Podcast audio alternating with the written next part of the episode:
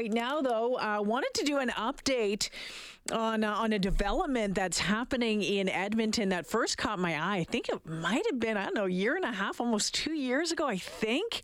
Um, but it's Edmonton's first shipping container real t- retail park. Yes, shipping container retail park. It's getting closer and closer to reality. It's called Station Park, and it's going to be located right in the heart of Old Strathcona on the corner of Whyte Avenue and Gateway Boulevard, beside the old CP rail station.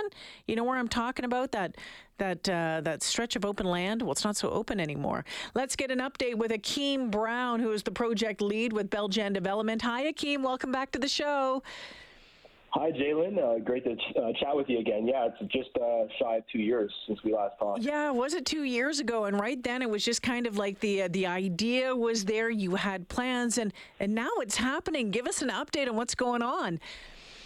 Well, uh, it's very exciting to say that we're progressing with construction. Steel is up. Uh, if you drive down Gateway right now, you'll see the skeleton of what will become Station Park, and we're very excited. Uh, we're uh, probably halfway through our construction phase right now, and we're just off to the races down the track. So, so uh, shipping containers. I'm seeing shipping containers being used more and more and more in construction. Was this just a, a no-brainer for you guys? Why shipping containers?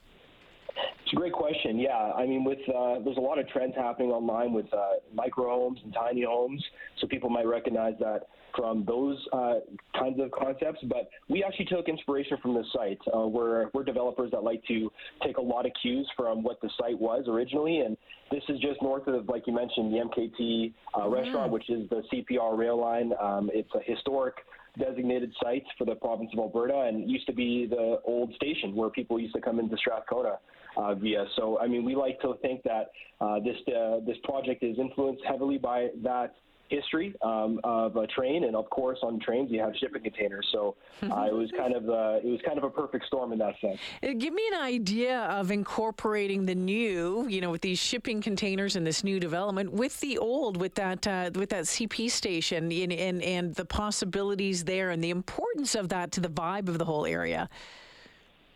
Yeah, absolutely. I mean, the importance, uh, blending the two kind of concepts uh, was something we thought about um, from from day one. But yeah, the, blending them in is going to be a very intricate exercise. Mm-hmm. But I think that like having the inspiration of the containers, making it obvious that it's a container park, but at the same time having some kind of modern, uh, um, kind of have it meet like the present with uh, like a traditional build. Like so, half the site is going to be a container park and half is going to be a traditional build, uh, and then also when you're looking south from Whyte Ave, you'll still be able to see the old CPR rail station. Yeah. So it's kind of like an echo from the past, and you're still and you're seeing the future at the same time. Yeah, Akeem, you know what? I was looking at um, the uh, the diagrams and everything on online today, and it, it, it's a really great combination of this modern look with having that uh, old CP rail station right there. I really, really did uh, like checking it out, and people can at stationparkyeg.com. That's the website. I think it has a really, really cool look. Now,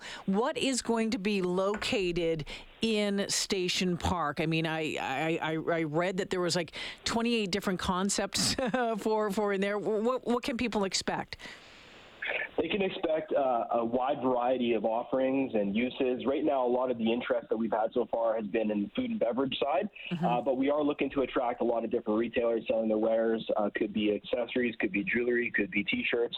But when when someone comes to Station Park, we want them to think that it's going to be a full like a full experience of, uh, you know, we're going to think about having a, we have a stage on site, so there's going to be music. There's going to be a few vendors that are focused on media, uh, podcasts and radio. There's going to be a few uh, groups that are going to be just selling pure food and beverage.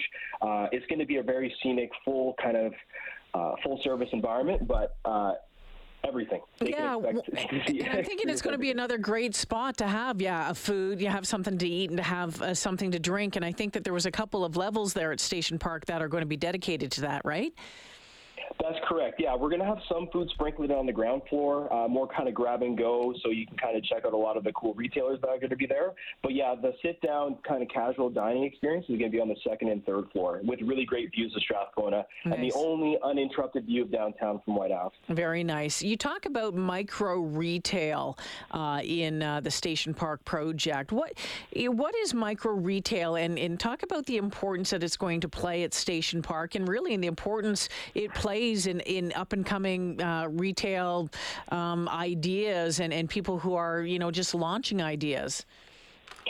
Yeah, micro retail is just uh, it's a great question. Micro retail is a segment of uh, commercial real estate in which you're looking at less than uh, than 500 or 600 square feet. Uh, most spaces start around that that number, uh, so anything less than that is considered micro retail, and, and, it really just provides an opportunity for groups that have uh, not necessarily a, a, a tremendous amount of storage needs to have a really intimate environment with their customers or their patrons who come in.